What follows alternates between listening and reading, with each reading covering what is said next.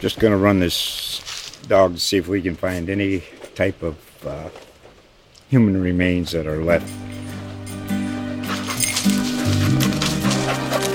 Listen to Where Secrets Go to Die The Disappearance of Derek Hennigan. From the Detroit Free Press, a new podcast set in the woods of Michigan's Upper Peninsula. Available on Apple, Spotify, Freep.com, or wherever you get your podcasts.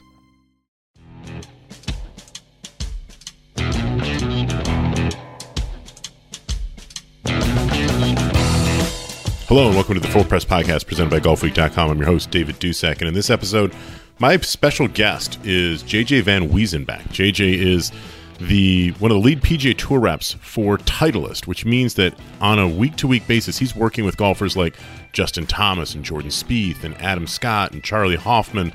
The list goes on and on. And his main job is to make sure that they have the proper tools and equipment to go out and win golf tournaments. Another big part of his job is to take the feedback that those golfers give him and then take it back to the people who actually design the golf clubs for Titleist, drivers and irons, etc. And basically be the conduit, the in between person between some of the best golfers in the world and some of the people who design golf clubs, not only for those great players, but also for players like you and me. So it's a really interesting discussion that we were able to have about what that really pertains to. And of course, we also talked about what it was like for him being at TPC Sawgrass as the COVID 19 pandemic was playing out. Basically, what, as a world traveler, somebody who puts in a lot of miles, and we get into that, spends a lot of nights in hotel rooms, what was it like for him to basically see the world of sports shut down?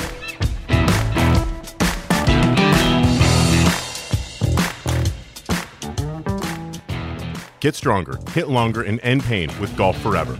Created by Justin Leonard and co author of the Younger Next Year Back book, Dr. Jeremy James, Golf Forever is the Take Anywhere online golf fitness program that helps you build a body primed for golf. It's simple, safe, and it works. At home, in the gym, on the golf course, Golf Forever's easy to follow exercises, warm up routines, and course management videos will help you play your best pain free. Sign up today at golfforever.com and use promo code GOLFWEEK for a free 14 day trial.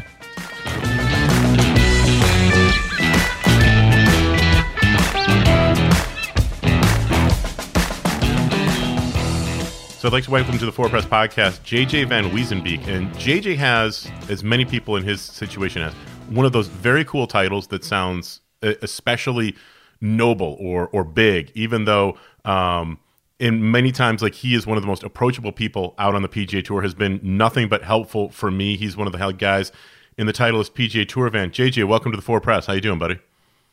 I'm doing okay. How are you, David? I'm doing pretty well. Where are you right now, and uh, sort of under these circumstances? What is your current uh, deal? What are you guys up to? Uh, right now, I'm I'm in my home office in Oceanside, California. Um, you know, obviously, would have uh, much preferred to be in San Antonio right now at the Valero, but yeah.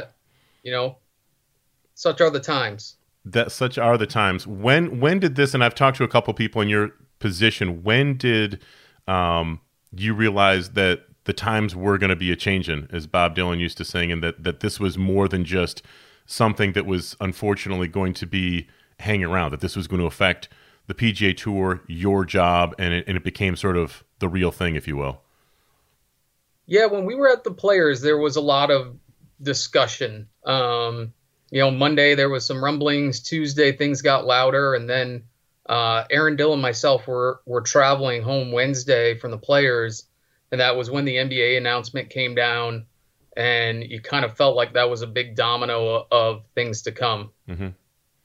What uh, what official word and sort of if you can, and I realize sometimes that companies are, are pretty tight about this, but but what was the communication from Acushnet and from Titleist? I mean, you guys are a company that within North America is is obviously spread out. You have PGA Tour reps and people um, who come together every week, but don't necessarily all live in you know the towns right next door to each other. You have the main offices in Fairhaven. There's offices that are in Oceanside and in and around the Carlsbad and San Diego area. What what were they telling you, and, and how aggressively did they tell everybody? Look, stay home, do this. What was the word from the company? You know, uh, I think Dave Maher and, and Brian Lamb and Brendan Reedy and, and our and our leadership teams and Steve Pelisek did a really good job of kind of constant communication and um, really staying in touch with CDC, um, WHO, and we had kind of a, a series of changes happening. You know, moving anybody that can be home home, mm-hmm. uh, limiting guests, um, getting paperwork of anyone coming in the building, um, letting people be home, and, and obviously those dominoes um, fell fast as as uh, restrictions went in in California and, and other states, but um, you know they did a lot of things to really make sure that our associates were safe, healthy, and okay uh, throughout the process, as well as adhering to um, each government within our different states and regions uh, mm-hmm. rules and regulations. I, I, that's that's great to hear and very encouraging to hear. And I think that one of the things that's unique about your job is that you're traveling, by and large, you know, what 35, 38 weeks a year. You're on the road. How, if you can, off the top of your head, how many miles did you fly last year, and about how many hotel room nights did you put in? Uh, I think I flew just over 150,000 miles last year. Um, and I want to say I did 146 nights in a hotel or other. So, so you are the double diamond platinum executive class, pretty much on every flight that you take, and uh, and all that stuff. It's it's an underappreciated kind of part of the business, and I think a lot of people don't really think about it. They think about if they're outside the ropes, oh, wouldn't it be cool to go to the Valero Texas Open or the Masters or Bay Hill or Pebble Beach? And and yeah, it is. It's also time when you are putting in uh, you, you've got to be able to, like I can to some degree, but you got to be worse. You can start to recognize the wall art in the Marriotts or the Hiltons. I don't know if you're a Marriott or a Hilton guy or whatever it is, but like you start to recognize them. They all blur together. You know, you you you start to think about towns as there's the hotel, the one or two places where you probably always stay because proximity to golf course, proximity you know, to a restaurant or two that that happens to be an annual favorite, but but they all start to blend together and the the novelty it wears off a lot quicker than other people think, doesn't it?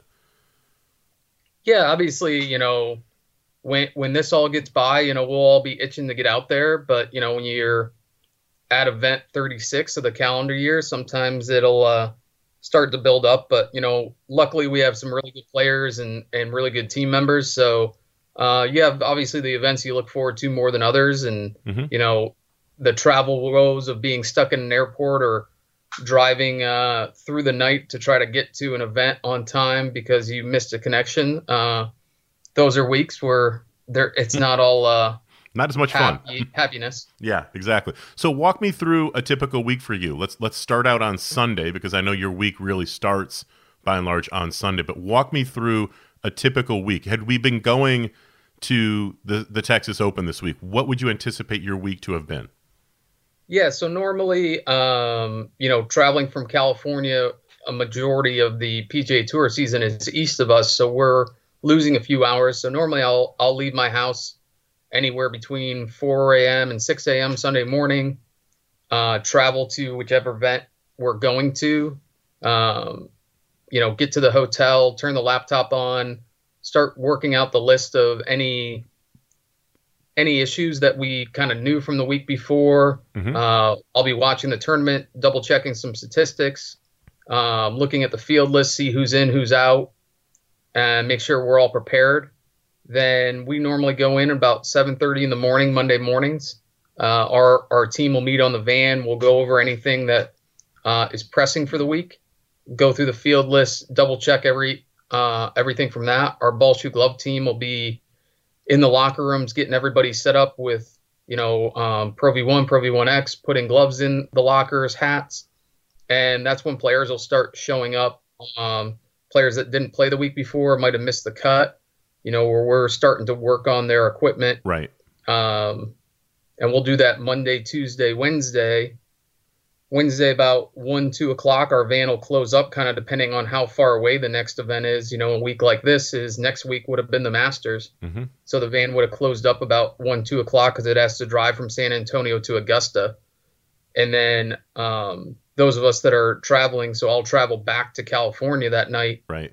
Thursday, I'll be in the office. I'll have Thursday morning meetings with R and D to discuss anything that has come up from the, from the week or future projects we're working on and then I'll normally be back in Friday meeting with sales and marketing and uh, doubling down with R&D or occasionally depending on the time of year we'll have players in TPI Mm-hmm. Uh, so I'll be out there with them working on their equipment. So you're in a pretty unique position. Number one, that's a very full week, which really, if people are listening, means that you're taking essentially one day off per week. Saturday, I would imagine you sort of try and block off as like that's your day. Because if you're going to be leaving the house that early on Sundays, um, maybe you hit the hotel gym or whatever and get a couple hours to yourself when you're not actually in the air and traveling. But that's that's a six day a week job. Um, but it affords you a very unique perspective into two worlds when it comes to golf equipment. Number one, meeting with the R and D team, um, Marni Ines, Stephanie, um, you know, up there in in the in the wood section itself, and then also with players means that you're, I would imagine, are some type of a conduit between the people who design and build golf clubs and the people at the highest levels um, who are using them. So, how do you take what, for example, Stephanie Luttrell and her wood team are working on and give them feedback from PGA Tour players like Webb Simpson and Adam Scott and, and Justin Thomas? How wh- when do you sort of tell them this is what I'm hearing on the PGA Tour? And this is what they're looking for from us. Is it an individual player thing, or do you wait to sort of hear trends and then convey the overall trend? So Steffi and I will meet every week. Um, so, you know, I have that that unique uh, opportunity, but it's also very helpful for an R and D team because they're already designing the next next driver mm-hmm. fairway wood. They're always well out ahead of everything. Sure. So I can't withhold information because I can't let them get too far downfield on something that might not oh, work yeah. for us. Yep. So, you know, we, we will will always help control the lanes from a from a tour feedback you know, they have to design clubs for a lot of players, but I'm going to bring feedback every week. Uh, and it might be me taking in information from 10, 15, 20 players in my head and consolidating for them. Or it might be, hey, this is kind of what Adam Scott is looking for in a shape. Or uh, Jordan Spieth really likes uh, when the shape is kind of like this. Or, hey, we're looking to need a little bit more launch. And then every week I just say, give me faster, faster, faster, which. Mm-hmm you know, in our TS line, they delivered in spades, and I think that's why we're the most played driver on the PGA Tour right now. So let's talk a little bit about irons because last year was an iron year for Titleist, and when I refer to for those people at home who may not be aware, Titleist, generally speaking, is running on two-year product cycles, which means that a, a, product will be brought out to the PGA Tour, and, and then a few months later, typically, uh, it's brought to retail. Last summer, Titleist brought out a number of irons. So we're talking about from the standard irons being T100, 200, 300, and then the T100S and T400 came out later. But then you also had the 620MB, 620CB. In addition, there were some utility irons, T500 and T510. Those are also out on the PGA Tour. Um, talk to me a little bit about the seeding process and when new product comes out. You guys are really busy, as I understand it, because you're trying to translate players and what they like to what I'm assuming is the most logical equivalent setup in the new product and then present it to them. How does that work? So it's going to vary player to player, but you know, a big part is we go with the Bob Vokey mantra that we have access to the best testing group on the planet, which is the PGA Tour. So some of our players are exposed to this product during uh, its development. Okay. You know, so that's prototypes. At, yeah, so we take advantage of Charlie Hoffman, who lives here in San Diego area. So he plays two of our hybrids. So he's normally will come out to TPI. He'll hit prototypes, talk about shape. Um, you know, when you look at Webb Simpson and Justin Thomas, you know, two of our highest profile MB players, they're going to get a lot of trump cards on that product line on what they want the look of, uh, how they want the sole, what the shape is, you know. Uh, so we're always using those players for feedback on one look, sound, but also performance. Is what do you want your clubs? What makes you better? Mm-hmm.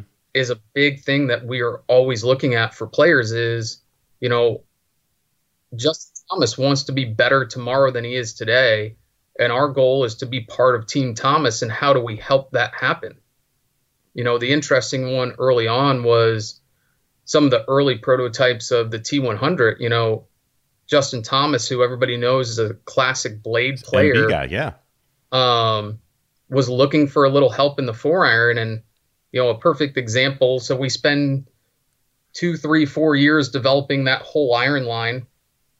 And we're at our commercial shoot, and part of our commercial shoot is I get to I get 30 to 60 minutes with each player to work on their stuff. So some of these guys we had worked with prior on some of this stuff, but we're one trying to expose them to our entire lineup, but two actually work on their on their product. And you know, one of the things we do is we look through statistics and you know, Justin had kind of mentioned he was having a little issues in the four iron area, but at the same time, uh, we looked at his statistics and, and there was definitely here's a guy who's top of his game in uh, strokes gain approach from every yardage except when he gets outside uh, around 200 225 yards. So statistically there was a glaring gap there that we could help. So we had a T100 built up for him, and he was like, "Okay, I'm taking this home," and we're like, "Justin, you can't. It's it's not out yet. It's not on a conforming list." And I get to be the person that then goes back and calls R and D as soon as we're done with the fitting, and go, "How fast can this be live?" Yeah. And the sales and marketing team goes, "Well, we're not launching for another month," and I'm like, well, we're gonna have to because Justin Thomas needs this golf club. Our marquee guy is basically going to put this out there, um, and unless we want him to be in trouble with the USGA and the PGA Tour, we we, we need to act now. Well, and there's big plans. I mean, Josh Talge's always working on these um, uh, marketing plans around it, but our sure. goal is to help players play better, and I'm not going to leave something in the quiver that will help Justin Thomas play better. Well, the last thing you want is for Justin Thomas to know that there's something that will help him play better that you or someone from Titleist is going to say you can't have that. Boy, that that would be a problem. I think that they would get it. I think that you hear stories about oh guys tried something in a commercial shirt or tried something that was in the prototype phase and they wanted to put it in the bag right away. Um, and I, and I believe that those things happen, but the last thing you want to do is communicate to a guy who's been a top five player in the world for the last three or four years that we've got something that's going to help you. You can't have it yet. Um, that's that's not what you, you want in your job description in the least. Um, talk to me a little bit about were there through the seeding process with all those new irons the last time. Were there any surprises? Were there any players that you anticipated? Oh, well, this guy will probably transition into here, but they actually zagged when you intend when you thought that they were going to zig into some of the new stuff? Uh, I mean, I think Justin Thomas would have been that that example. I mean, to go to, to something like a T1 and a four iron where he used to be an MB mm-hmm. four iron user, you know, and I think just speaks to the performance and the look of the T100.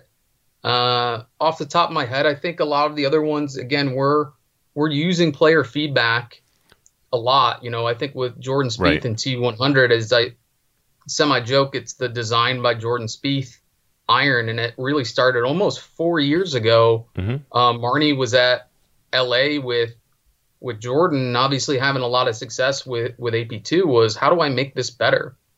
And he talked a lot about the sole, a lot about the looks, and you know, for Marni to make a really players looking package with that level of performance, it, it it's uncanny. You know what that T100 is on tour, and it shows that it's the most played iron on tour. So this is going to be a little bit of a this is a two part question I've got. But when when did you start on the PGA Tour working with with tour players? So I was working for a Acushnet so for 14 years. So about 10 years ago, I was working on the Cobra Tour van uh, as a as a driver and a tech on the PGA Tour. Mm-hmm. Uh, I transitioned from there to working for Titleist on, at the time, the nationwide tour, uh, then web.com. And then I've been full time on the PGA Tour four years now. So I knew that you had been out there for, for longer and had some different sort of experiences at, at, at very, very high levels, obviously. Do you think the players are have become, and when do you think it started? they've become much more open to adding driving irons or secondary irons to their set. And what I mean by that is that you guys obviously at this point have um, the 500 and the 510, the utility irons, but there are a lot of players. and You mentioned Justin Thomas, you know, with a four iron, which is a different club than he has for the rest of his irons. I think a lot of people would be surprised how many tour pros, big name tour pros, split their sets and use a blended set of something in the longer irons, uh, maybe a two, three, four in that area, and then go something else through the mid and the short irons. Um, what what do you think sort of caused that trend, and do you think how much do you more do you think players now are are open to that concept? Because you don't see many guys with the old setup of three through pitching wedge all being identical at this point. Yeah, I think there's a couple parts to it. I think one, the the advent of um, of launch monitors and statistics has provided players um, a better avenue. You know, we always talk a lot about teams. You know, we're part of Team Cantlay, we're part of Team Spieth, mm-hmm. where they have swing coaches, they have statistics, they have fitness people. Is we're a part of that, and when we take a look back, it's harder to tell a player 10, 15 years ago, uh, you're not the world's greatest long iron player because it was very subjective. Where now we can back out shot length data mm-hmm. and show a player, and then we can go to a launch monitor and show them why. So it's harder for a player to kind of go, no, I'm I'm pretty good with this MB3 iron. So that's part one, and then part two is options. You know, go back 15 years ago where there wasn't, you know, we have two utility irons in the U500 and the U510, mm-hmm. but we also have T200 long iron and play on tour. We have T100 long iron play on tour and, you know, 620 CB. So I got a lot in a player category um, that create really high launch in a 510 and, and just a little help in a 620 CB that I can find the best for different players. So this is going to sound like such an obvious question. Is it proximity to the hole the key statistic when you're talking about things like that? And you know, hey, you know, player whoever, we we could make you something, or maybe we should address a, a shortcoming you've got in this specific area of the game. Are you looking at proximity to the hole rather than strokes gained, which which has really increased in popularity over the last two or three years? I think the general public and golf fans out there get what strokes gained is about. But I would imagine you're talking now about proximity to the hole, yes? Yeah, so the the big thing is, you know, you can break it out into simply as greens and reg. Mm-hmm. Uh, you can break it out into proximity. You know, I think if you look at strokes gain approach, it's really a powerful statistic to look at who's the really good ball strikers on the PGA Tour, and thus uh, players who are are leading in the FedEx Cup and and contending week in and week out. Mm-hmm. So we we want to look at all the statistics holistically. And again, when you look at a player like a Justin Thomas, you can spend a lot of time trying to find a place to improve because he does so much so well. Yeah. You know, but the bigger the picture you can look at, the more you can look at where is someone ranked to their peers, and then you can define uh, different peer categories. Allows you to kind of narrow that even far- further.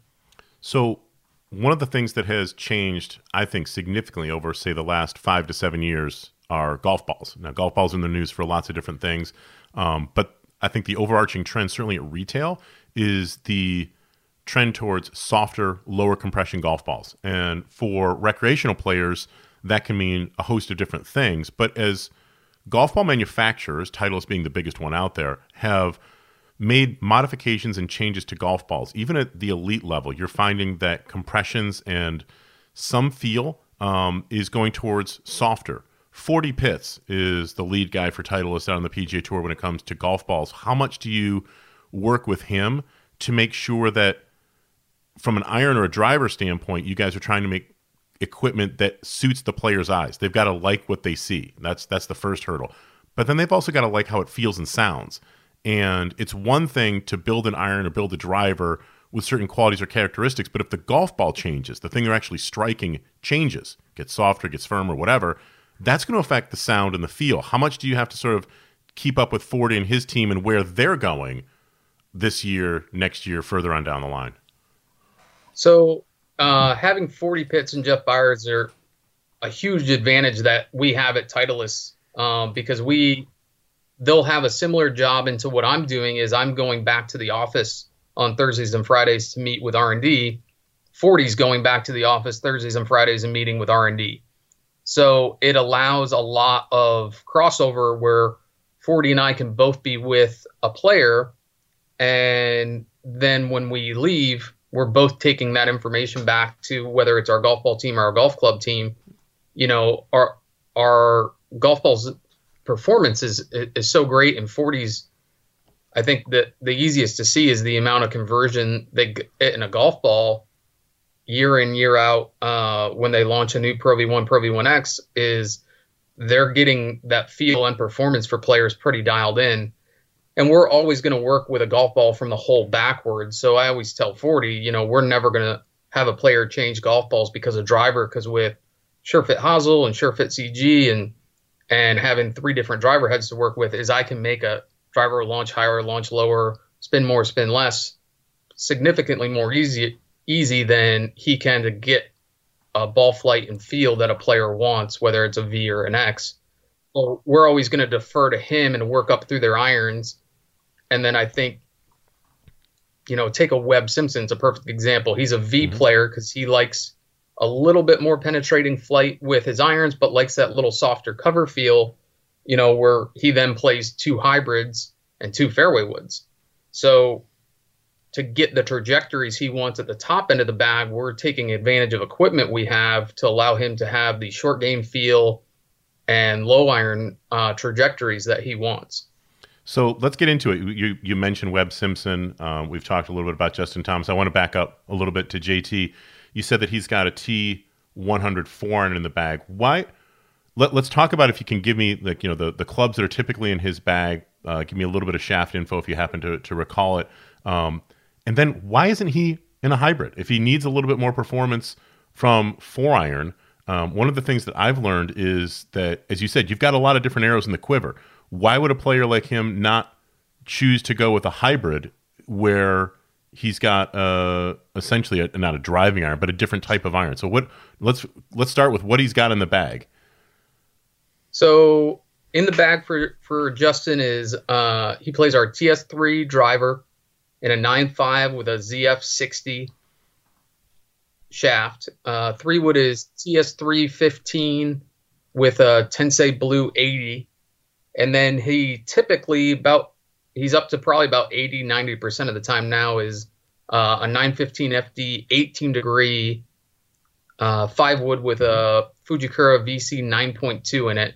He will occasionally put in a u500 two iron mm. for the right force. Um, again this is kind of where you can see justin's game change from when he was uh, at Alabama into his early years as a pro to now, the two iron used to be in maybe 75% of the time, and now it's only in 10 or 20% of the time. Interesting. Why is that? So, part of our goal is to keep up with a player's swing changes. So, as Mike Thomas and Matt Killen and Justin work together, you know, the one thing you've seen in Justin's game is, you know, he used to be up four, five, six degrees on the driver and an okay iron player. I think what you've seen now is he's up one or two degrees with the driver, but he's an elite iron player. So, um, so let me interrupt you for just one second for people out there who may not be totally down with what JJ is talking about. He's he's referring to attack angle. An attack angle on the driver when you tee it up, you can be hitting actually up on the ball. Um, in this case, it sounds like four or five degrees the advantage of hitting up is that you're launching the ball a little bit higher. Um, most recreational players, even with the driver, are hitting actually down slightly, sometimes two, three, four degrees. That's a really good recipe for your irons. Um, but for your driver, you typically, most of the time, would you agree, you want to be hitting up a little bit, JJ? Yeah, if you want to maximize distance, hitting up is going to do that for you. Um, you know, the one thing you want to always be careful of is if it bleeds into your iron game where now um, your swing is changing and you're affecting your iron game, or sometimes players have a hard time controlling direction. Mm-hmm.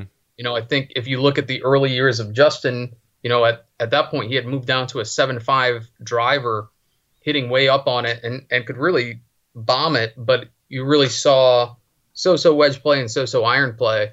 And now, if you look at him statistically, he he is world class, elite wedge iron player, and so we've moved his driver up to create launch, uh, and still keep him at an elite distance, um, but at the same time work within his swing, and that's part of one of the things that we want to do as part of the team is as a player's swing is changing, I'm in regular contact with Jimmy Johnson, Mike Thomas, and Justin on, hey, we're making this shift. Okay, let's have our let's get on that wave and modify the equipment to match. Mm-hmm. No, it makes perfect sense. In one of the sort of I'm not going to say secrets that's out there, but one of the realities is that you need in some in some cases a blend of two swings to be ideal. The hitting up um, portion when you have the ball teed up, specifically with driver, because most of the guys peg it pretty low with fairway woods or hybrids if they are going to tee them up uh, off the tee, and then a downswing, um, something that's going to compress the ball to be a little bit more effective with irons. And it sounds like Justin is transitioning from what you're describing to more of an overall iron style um, swing. Getting better, as you said, with his irons and wedges requires a different attack angle, um, a more downward negative attack angle. Whereas if you're looking to purely maximize distance off the tee, you want that up attack angle, which doesn't necessarily translate well to your irons. Um, what would happen uh, to his game, or what type of performance would you expect for him to get if he did decide to get into some TS hybrids? Why is he not a TS hybrid player?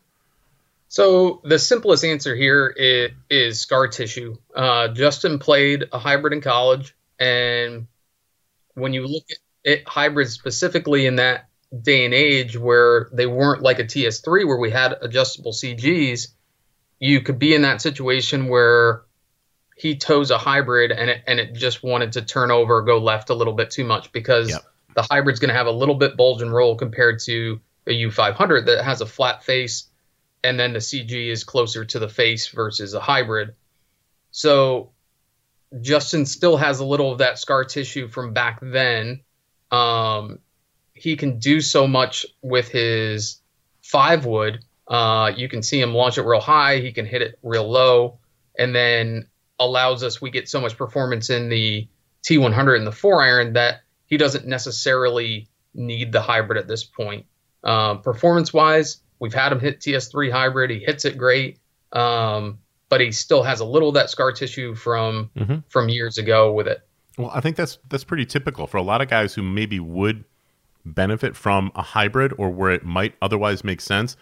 The stigma has always been, or I shouldn't say always, the stigma has been traditionally hybrids go left. I hear manufacturers tell me constantly that they're working to make a hybrid for better players that won't go left. It wants to go right. They'll do things to either open the face or cosmetically do things to make it look like the face is open, even if it's if it's going to be rather neutral. Um, do, is that the the overall stigma still on hybrids? Is they want to scream left and they want to go left for better players? Yeah, and I think it is a little bit of a stigma versus the reality. You look at a Webb Simpson plays two, you look at Charley Hoffman plays two hybrids, um, and you look at them and they're statistically very good from farther away from the hole compared to their peers because they have a high launching product that allows them to um, really attack greens from yardages that other players might get a little flatter ball flight from. Plus, hybrids work really well out of the rough. So from us with a you know a TS3 hybrid, we have an adjustable CG. So if we do get a player that tends to toe it, uh, we can move the CG out there and prevent that that overdraw. You've mentioned Webb Simpson a couple times now. Webb to me is fascinating in that he has a blend of, especially in the wood category, some some what we refer to as inline product, the newest stuff that Titleist offers, as well as some older stuff that's in there as well. Can you talk to me a little bit about what Webb has in his bag right now and, and why it's there? So Webb's driver is our TS3 10.5. Um, then he moves to a TS2 uh, 16.5 in his three wood, and then then we move into some older product in a 913 FD18, then a 913 HD 21 hybrid, and then a 915 HD 23 and a half hybrid. And the big thing for Webb is yardages. You know, him and Paul work really, really intensely on knowing exactly how far something goes. And, and, and Paul makes some really kind of cool observations about it that every club Webb has needs to have a couple shots. Not, let me interrupt you again. So Paul being Paul Tesori, Webb's caddy. Yes. Um, that, you know, they kind of consider themselves carrying 20 or 22 clubs. So you know, they have to have the big three wood, they have to have the little three wood, they have to have the, you know, hybrid that launches real high, goes real far, the stock one, and then kind of a low one to take something off it. So when we give them something new, Webb gets excited, and then we get in a situation where we added ball speed to a TS3 hybrid and we picked up five or seven yards. Well, you can see Paul go, well, that's not going to fit. And instead of starting over, yeah. you know, we got to kind of work within the confines um, and kind of make everything work. You know, the first time Webb put the TS2 fairway wood in was uh, Sea Island. And Webb and Paul sent me this great video of, from coverage where they're like, okay, we think we might be able to get to the front on this. And they just caught it right on the screws. Um, the three wood carried all the way up to onto the green and just trickled off the back edge and you just see Webb's eyes get big and go, wow, this three wood's got some firepower. So, you know, adding a little spin to it and going, love everything, the feel, the look, the sound, but just, you know, being able to give a little bit more spin to to make sure he didn't have a three wood that, that was too far in the gapping off everything else. So what you're describing actually for recreational golfers makes a lot of sense. But I could understand also when you're bringing out new product from Titleist – I don't know if, if frustrating is is maybe the appropriate word, but to have and I've spoken with this and I've written about this in golfweek.com a lot of different times. Logical gapping and knowing your true distances is is absolutely critical if you want to play good golf. And it sounds like what Webb and Paul have done is that they really know what their numbers are. And if you introduce a new club in there, that's great, but it is going to have an effect on the gapping to the club above it and the club below it. Now, obviously, the driver, you'd love to hit the driver as far as you can accurately. So you don't really have to worry about that one as much. But it does have an effect, for example, then on his three wood, because if there's a really big gap between the driver and the three wood, that can lead to some precarious decisions off the tee. Because if you know you can carry a bunker, for example, with a driver, but it's going to risk going through the fairway but the three wood goes right into the heart of that bunker. You're going to have to pick the lesser of two evils. The ideal situation is knowing, you know, how far you're going to hit each one of your clubs and and being able to work within that. Is in some ways is it frustrating, I guess, or you, you sort of get where I'm going with this. But the logical gapping makes a lot of sense, doesn't it? Yeah, I, I think the one thing to understand for the tour player is, you know, these players are are are big, they're strong, they're fast, and they they hit the ball really hard. You know, you look at how much time and effort in this day and age players are putting into their fitness. You know, and very few are are traveling without a uh, a fitness and crew. And you know, look at how much the performance trailers on tour get used every day. Mm-hmm. You know, they're still using 14 clubs, so the gapping gets unique. So you know, for you and I, whose ball speed might be 150, well, Adam Scott's ball speed's in the 180s. Yeah. So his driver carry is, you know, 300 yards, but he also needs to be able to carry a ball 80 yards with a lob wedge. So you take the putter out, the lob wedge out, the driver out, we're down to 11 slots that we have to fill for his bag, mm-hmm. where you know, you and I might be able to get away with 10 yard gappings. He can't because he can't fill um, fill everything. If he was able to use an unlimited amount of golf clubs, yeah. then you would see a lot different setups in players' bags. You might see him carry a hybrid as well um, for specialty situations, but they're limited to that 14 slots. So once you take driver, putter, lob wedge out, those 11 slots have to get unique. And that's the other standpoint as these players have gotten bigger, stronger, faster, uh, and the ball speeds have gone up because of that. You're in a situation where you have to have clubs do more things. Yeah, especially not uh, uh obviously uh, they they all need to do special things, but at the top and the very bottom of the bag, I think there is a lot of stress right now for the major tour players because as they do get bigger, stronger, faster. They're hitting everything farther.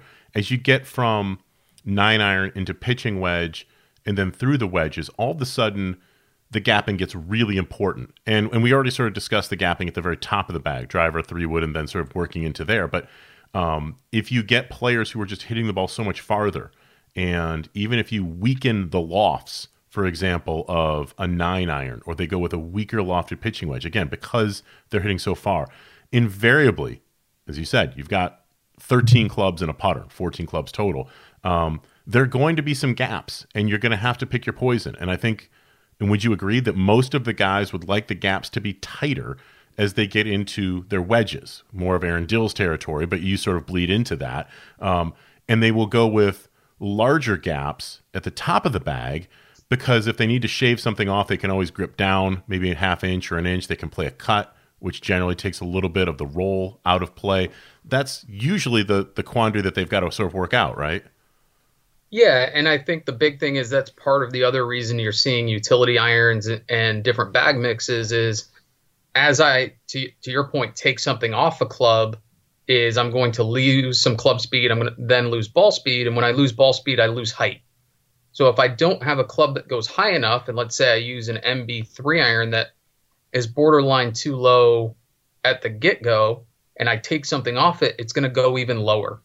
So you know, I always am a big believer for a lot of our guys is their stock shot should go right near kind of the top of the window and then allow them to work down whether it's you know taking something off or or flighting a, a, golf shot is by allowing the heights to stay up it gives them more flexibility because at, to a certain extent they can hit it a little bit harder and get a little bit more out of it but more often than not they're bringing that down and taking something off a shot and then you're seeing the flight come down a little bit gotcha let's talk a little bit about jordan Spieth. Um, if i'm not mistaken jordan is in He's a TS3 with the driver, correct? Correct. And then what what else does he have? If you if you can just sort of discuss and walk us through the the clubs and why they're there. So he then goes to a 915F, uh, 15 degree three wood. Is typical. He's probably in the 60% range of using a 818 H221 hybrid, but he also will move in a U500 three iron. Then he goes to a U500 four iron, and then T100 irons, and then SM8 wedges. So, sort of a, a little bit of a split there. He's he's carrying um, what I think a lot of people would consider to be the, sort of the modern setup: the driver, um, the three wood, and then a hybrid driving iron combination, something like that. We see quite a bit of that. Um, talk a little bit about, if you can, how Jordan Spieth played a role in the development of T100. You said that he was one of the players that was it's the Jordan Spieth iron. He had been previously in AP2. Explain to me a little bit about what types of feedback you wanted from Jordan in the prototype and in the final sort of process and, and what role he played. Yeah, so you know, really big from him was a lot of the aesthetic opportunities. You know, if you look at the the top line of a of a 716 to a 718 uh, were AP2 where Marni put just a little chamfer on it. There was still comments from Jordan as I'd like this a little thinner. You know, every time we come out with a blade, Jordan picks it up and goes, I want to play these. And then he mishits one and loses yardage and goes, Well, that's why I play T100s. I have the same feeling. So, um, you know, I think a lot of it and, and the challenge to Marni and his team was how do you make something look like the I guess you could say the aspiring blade player, but give it performance forgiveness, launch, yeah. uh, from and you know in, in, some of the materials and and co-forgings that Marni and his team put into T100, I think you give it to a player, and I don't think we've had one tour player look down at and go, "That's an ugly iron." They all go, "Wow, that looks really clean." It's nice and compact, and then you hit it, and it gives you all the performance and then some versus an AP2. So I think that's why you've seen so many players. Um, it's probably the most requested iron we get from players not playing our irons coming on the van saying, Hey, I saw so and so's T100s. Can I try some? So, one of the last things I want to bring up with you, because I appreciate how much time you've already given me, but getting really nerdy and deep into the woods, turf interaction for tour pros is a big deal. It's not something that recreational players talk about very much, which I, I get that they're worried about actually just hitting the ball solid. I think a lot of players who have a handicap of, you know, and certainly anything in the double digits, they they just want to hit good shots more often, and and that's as it should be. But when you talk to players like Jordan Spieth or um, Justin Thomas, if I talk to Adam Scott, the way that the golf club enters the ground, works through it, and then exits. Ideally, it sounds like they want it to happen quickly. Um, is a major part of how they're going to adapt into irons. I've had long discussions, for example, with Jason Dufner about this. He's very particular about the way that the bottom of the club is shaped and how it works. Explain to people why that's so important for tour pros, and and when you get into, for example, T100 in Jordan, um, why that sort of is built the way it's built. Yeah, the big thing for a tour player is consistency. So when we're fitting a player at the tour level, one of the big things we're looking at is the delta between the highest launch shot, the lowest launch shot, the highest spin, the lowest spin, the highest ball speed, the lowest ball speed. Because if a player mishits a shot, or let's say we hit 10 shots and they were all fairly solid, is we need that delta to be very small.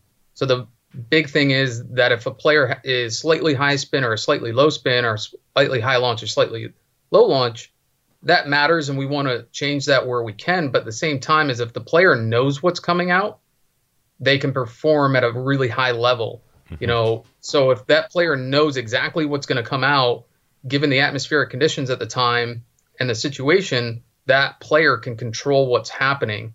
You know, I think the hard part for the amateur is they don't always know what's coming out one way or another, which is, you know, we take a lot from our Vokey team and Aaron Dill and Bob Vokey and Kevin DeCistro in that they know soles really, really well.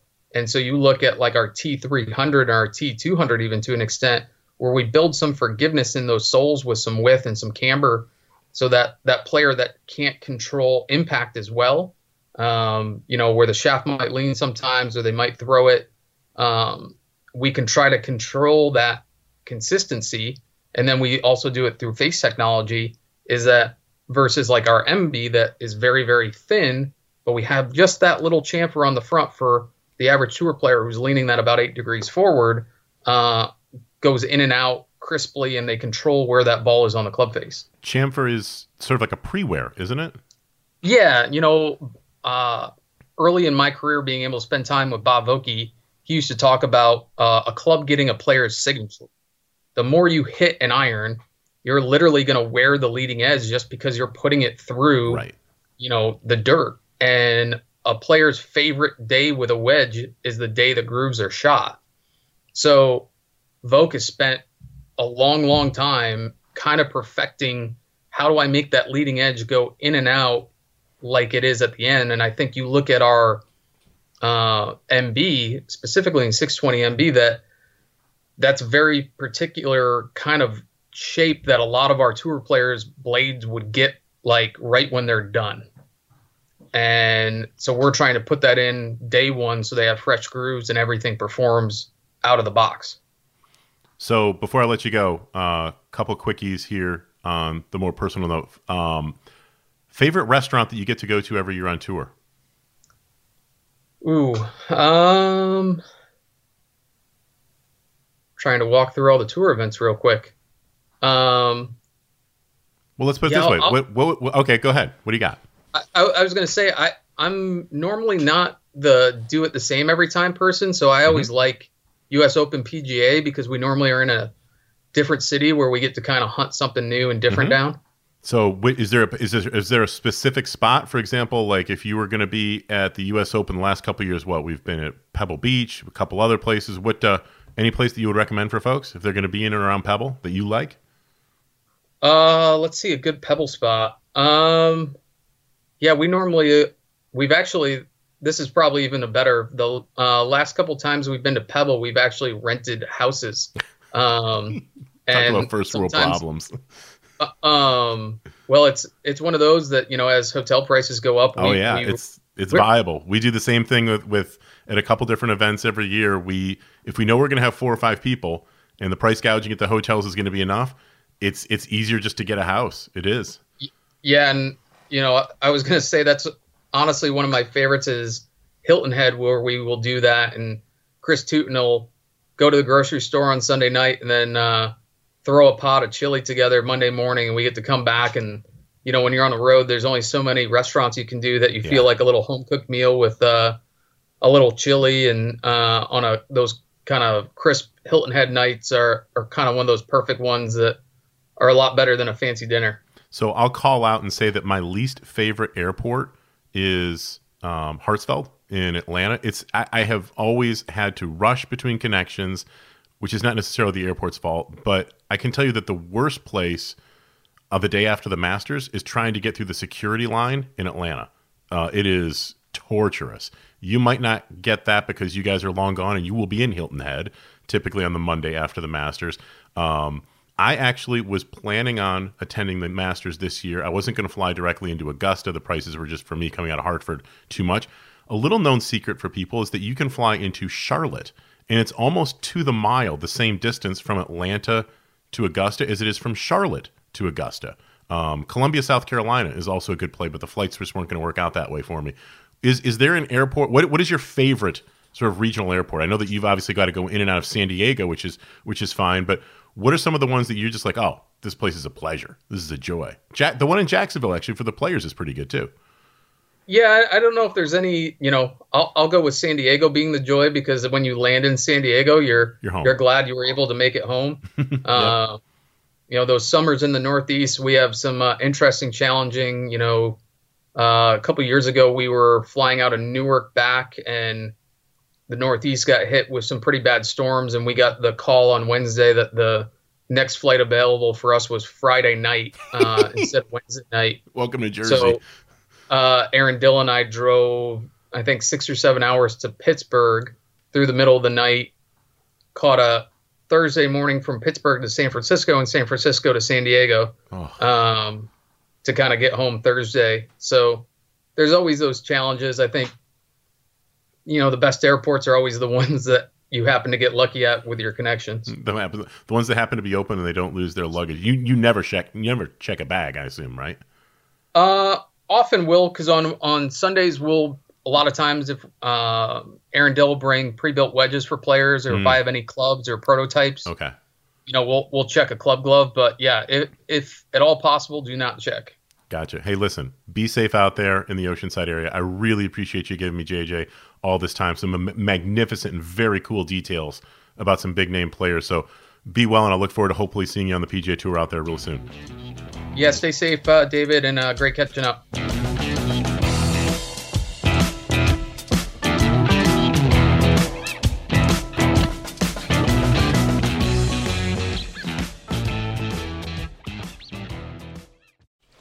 Just gonna run this dog to see if we can find any type of uh, human remains that are left.